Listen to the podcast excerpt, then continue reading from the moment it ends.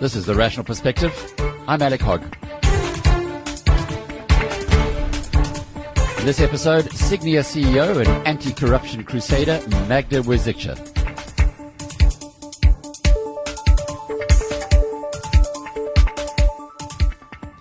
Been my privilege to have followed Magda Wierzycka's progression from the time she helped build Coronation Fund Managers through to playing a leading role as CEO as the turnaround happened at African Harvest. When she left there, she created her own financial services disruptor, the ETF company Sygnia. And then last year, I watched in admiration as this super smart qualified actuary transformed into an anti-corruption crusader, the unlikely pioneer of a fight back against South Africa's seemingly inevitable slide into a corrupt, failed state. One of my most popular tweets of the past year was the one where, after a typical Magda outrage, I said that she possessed more testicular fortitude than pretty much every male of a JSE listed company. But the business community's highest profile maverick paid a high personal price for putting herself out there. She needed full-time bodyguards and was regularly attacked on social media as the corrupt system's antibodies fought back. She's come through it though, and things have changed dramatically in South Africa. So we caught up yesterday in London, where she's exploring global opportunities for her company. And then we reflected on how South Africa managed to reverse away from the abyss, what happens next, and touched on that infamous conversation that she had with the director of SAP, who admitted that in emerging markets, bribery is standard practice for the German multinational. It's Magda Wierzycka, I'm the CEO of Sygnia. Uh, great to see you in London. Are you here to drum up more business?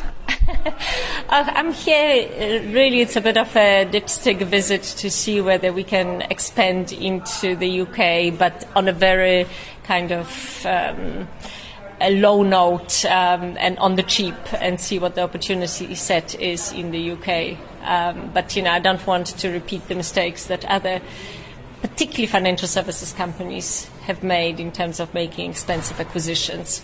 So we want to see whether we can do something organically.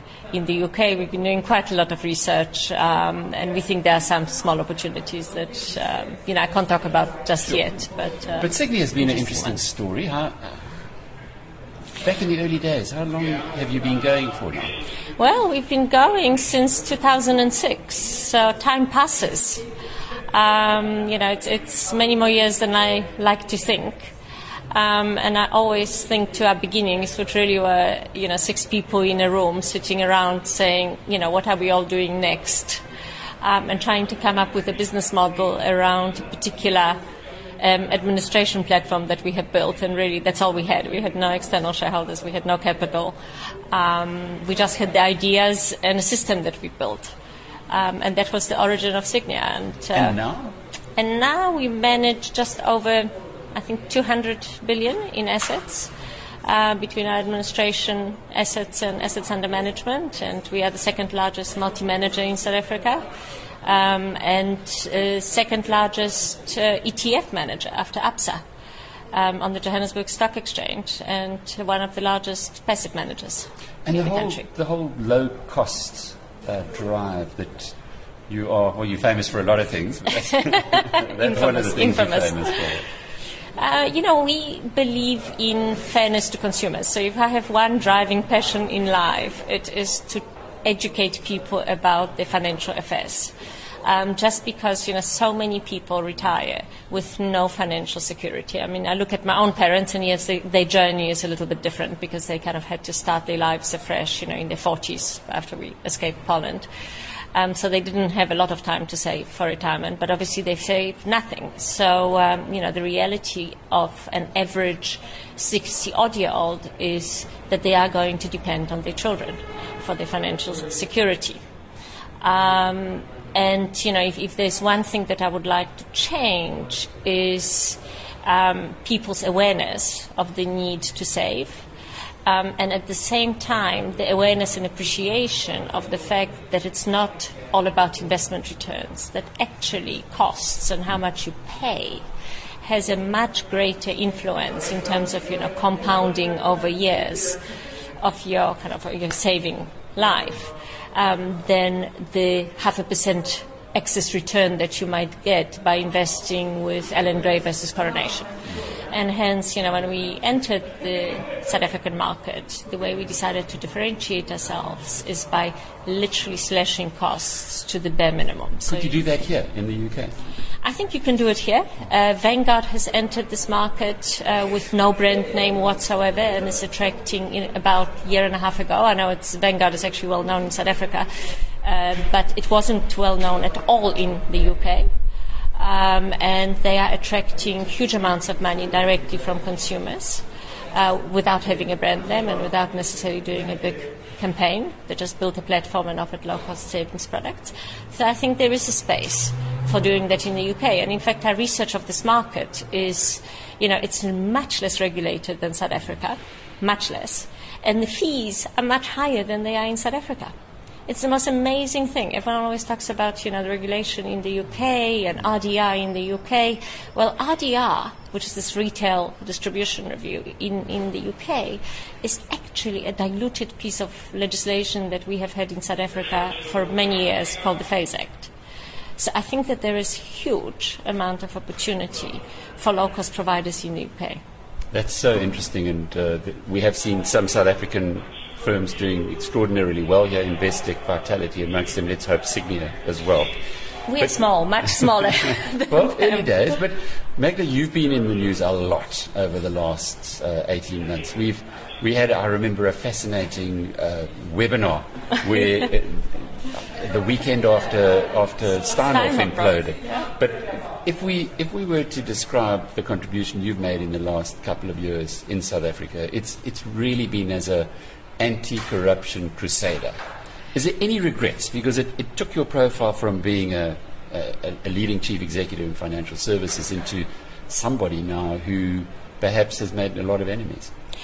Um, look, there are absolutely no regrets. So, you know, I didn't start off by wanting to be an anti-corruption crusader. It was more the fact that, you know, being in the investment industry, what we did see on the ground is a country spiraling downwards under the Zuma regime. Um, and you know, it's, it's, it was a truth that potentially was hidden from members of the public because people just don't pay attention, and they're kind of passengers of life rather than being active participants in life. Um, but you really couldn't, you know, seeing what was happening in South Africa on the corruption front, on the political front, the private sector involvement in all of that corruption. Um, you know, it got to a point that where you had to do something. I just felt, you know, you had to start speaking out, particularly after Gupta leaks appeared, because you know the, the magic of Gupta leaks was that it was like a crime novel. Mm. You literally had the who, the how, the how much, and it was and all, all the evidence and well. all the evidence, and all the private sector participants implicated. And what absolutely amazed me is that with all of that evidence out there in the public realm, no one was doing anything about it. And that's really what triggered this kind of involvement in starting to speak out. And, um, you know, little did I know at the time um, that you know I would be a bit of a lone voice from the business side because I think that is what built up the profile. Did you expect that others would follow you? I expected business, South Africa, to stand up and say we cannot continue on this path because it's a path of economic destruction for this country. So never mind the political issues, but just on the economic front, it's in the interest of business and would have been in the interest of business South Africa to speak out. So yes, you know, when, when the Gupta leaks came into the public domain, I fully expected leading business figures to speak out. Instead, um, no one did. And in fact, you know, what I found absolutely amazing is that, you know, the, the, all this evidence against KPMG was out there. And, you know, we fired KPMG, and that became a news story. It shouldn't have been a news story. You know, they, they, there was Everybody so should have fired them. Everyone should have fired mm. them. Mm. Um, but in fact, you know, people resented us for firing KPG initially because you know it created problems in their own businesses because suddenly their customers would ask, "Well, who are your auditors?" And in fact, I faced complaints from my own client base who said to me, "Why did you fire KPMG? You, You know, created problems for Something I found interesting, it's just occurred to me now, was one of the few other companies that fired KPMG was ABSA. And both female chief executives. but I think they But only did. proportionately, yeah, sure, they've only done it now, but at least, but it's interesting. Yes. I mean, both Yes. you and Maria Ramos. Yes. And yet, Old Mutual hasn't. They have fired. I mean, I've never seen a better example of being half pregnant than Old Mutual, which Well, I- I- have fired KPMG and now Yes. has two Well- external auditors. Well, uh, AECI, who had had them for nearly 100 years, Yes. uh, said no, it was finally time for audit rotation. So there's another interesting uh, Yes. spin on it, I guess. But Yes, people well- seem to have withdrawn more and more. No, no, completely. I think, you know, since the Zuma regime has kind of collapsed and since uh, Cyril Ramaphosa has come into power, there's a very different mood uh, among business. And look, business tends to swing with the wind. So there are winds of change blowing through South Africa, and everyone wants to be on the right side of that one. So, um, you know, it's, it's probably the politically correct thing to, to fire KPMG. Um, whereas last year it was just a hassle that business didn't need. So it wasn't necessarily that they were, you know, implicated in any corrupt activities on behalf of those companies. It's just changing your external auditors is a real pain in the butt. So it was brazen outable, whereas now it isn't really Exactly. anymore. Now, before we got together today, I had a look at the uh, speech that you made to the Brenthurst MoneyWeb Yes. uh, uh, seminars, uh, where you spoke about a director from SAP who called you. It's worth repeating. Well, you know, I've become a bit of a magnet for people. I, I kind of almost think back to my, you know, Roman Catholic roots and go, it's like confessional. People come to me and confess their sins. I have no idea why. So I've become a magnet for people trying to come and explain themselves. Really, I, I don't know why. Um, and somewhere in that process last year, I got a phone call from this. I think she, she introduced herself as a non executive director of SAP, and she was flown out from Germany um, to South Africa uh, to look at this unfolding scandal around SAP paying off the Guptas to get various IT contracts and software uh, contracts. Um, and she said to me that, you know, this concept of SAP paying commissions to middlemen is, you know, widely used business practice, not just by themselves. Um, and in fact, this PR person that phoned me a couple of days ago repeated this because obviously they listened to the tape recordings. I think they were looking for evidence to sue me. Um, for saying what I'm saying. Um, so she said to me, you know, it's, it's not um, uncommon for them to pay commissions to middlemen. Not all of them are bribes. Um, What did she mean by that? well, it, in fact, this not all of them are bribes was what the PR person said to me two days ago. That yes, they pay commissions, but not all of them are bribes. So some of them are bribes. So some of them are bribes, the flip side.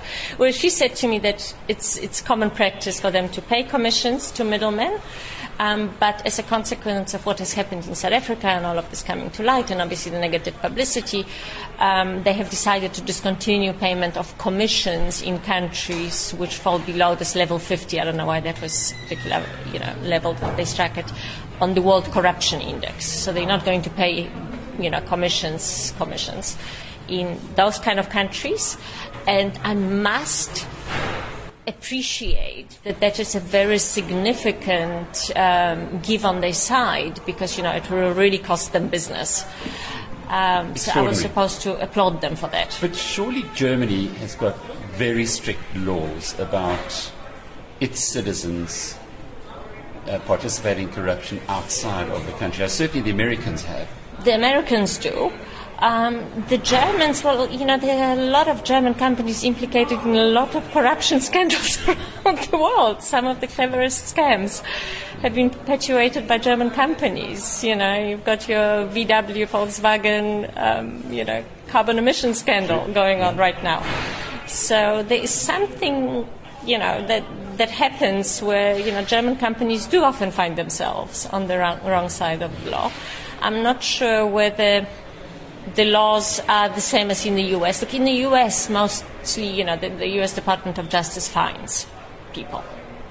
Um, and they name and shame. So people do seem to be afraid of, of um, the US. What about McKinsey? Given, given we're talking about the US, uh, Kevin Sneader came to South Africa, he'd been in office for a week.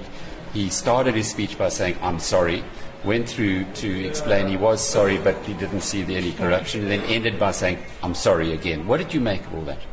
Look, I, th- I, think I had a bit of an unfair advantage there in that, you know, I employed one of the Trillian whistleblowers who I always call, you know, the South African national heroes, um, Bianca Goodson, and she um, was involved, she was the CEO, the, the nominal CEO of Trillian at the time that McKinsey was striking the deal with Trillian in order to effectively rob Eskom of um, you know, a lot of money by providing them with consulting services while paying off Trillian in the background.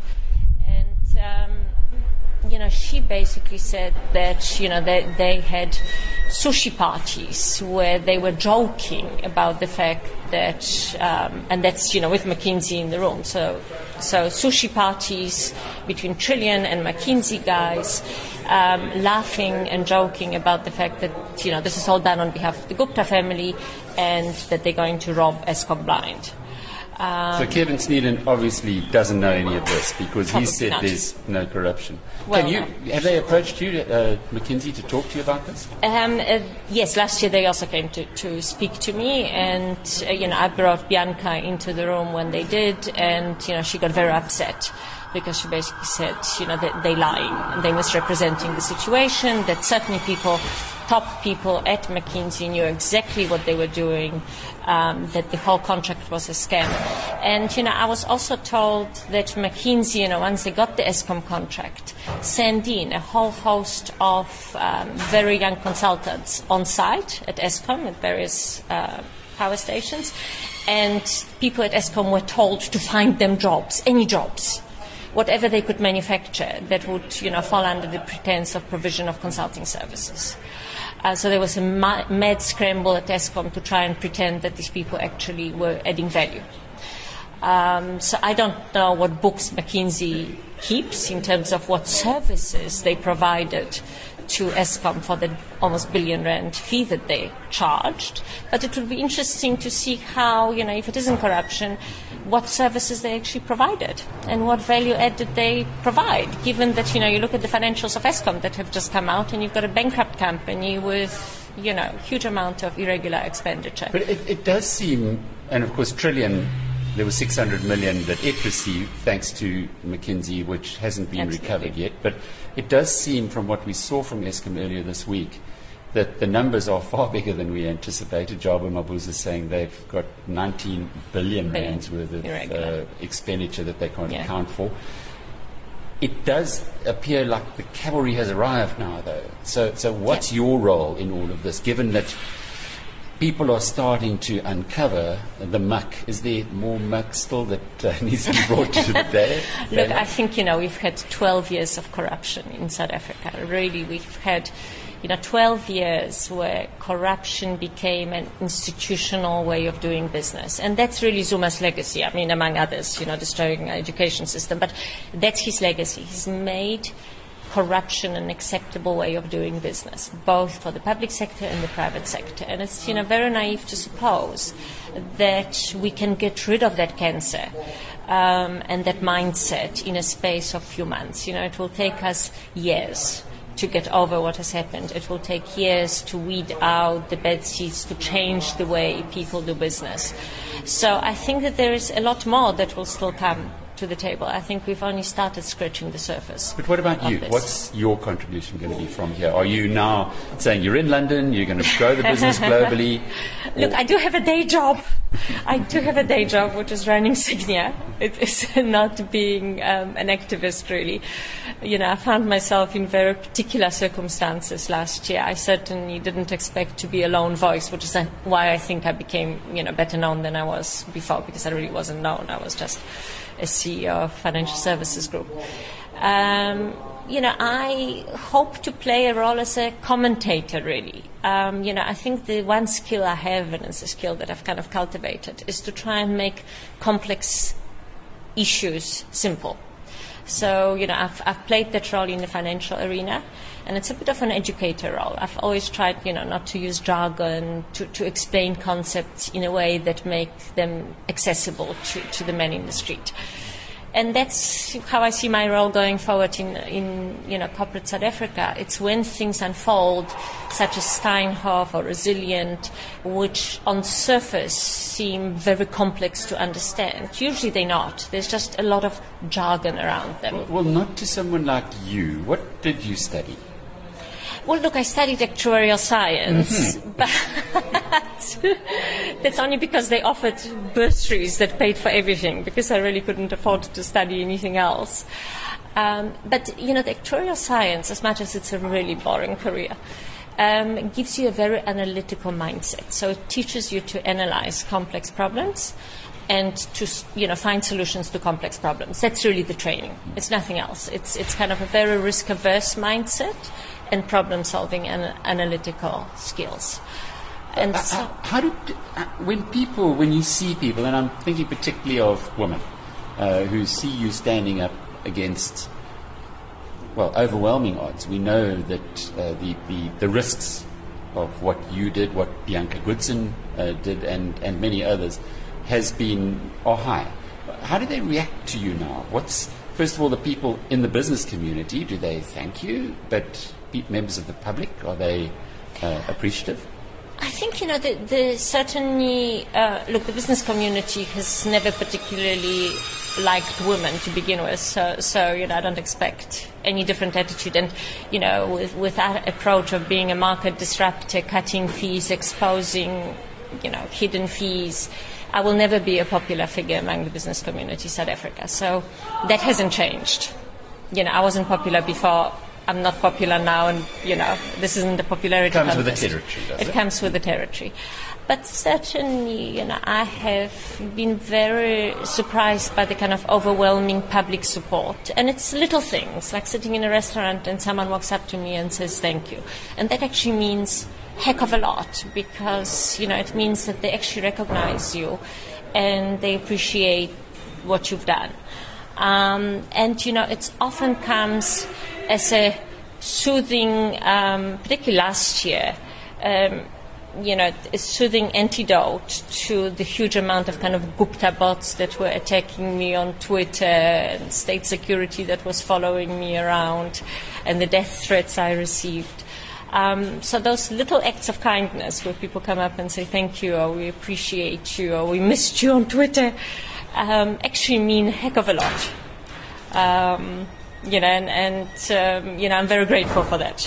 Has it calmed down now, the uh, attack on your person for standing up and, and, speaking out?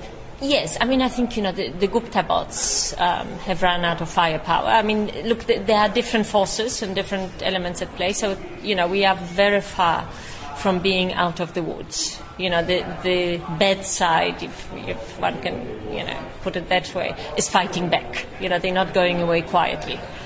Um, I think there are a lot of people that have been implicated in corruption, not necessarily uh, because they're supporters of Zuma, but they participated in the looting, and they, you know, they, they're scared of being exposed. So, you know, there's a huge pushback against you know what Cyril is trying to achieve and others such as you know Pravin in, in cleaning out the system and the rot. Um, Jabu at Eskom, they, they all f- are facing huge pushbacks. I think you know they they're in much more precarious and dangerous positions than you know I am.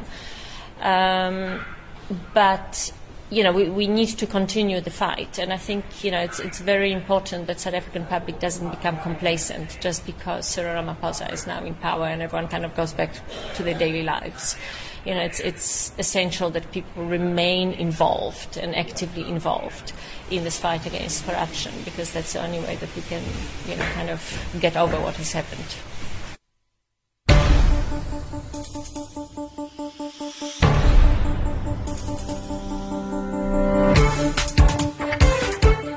Was Magda Wierzycka, founder and chief executive of Sygnia.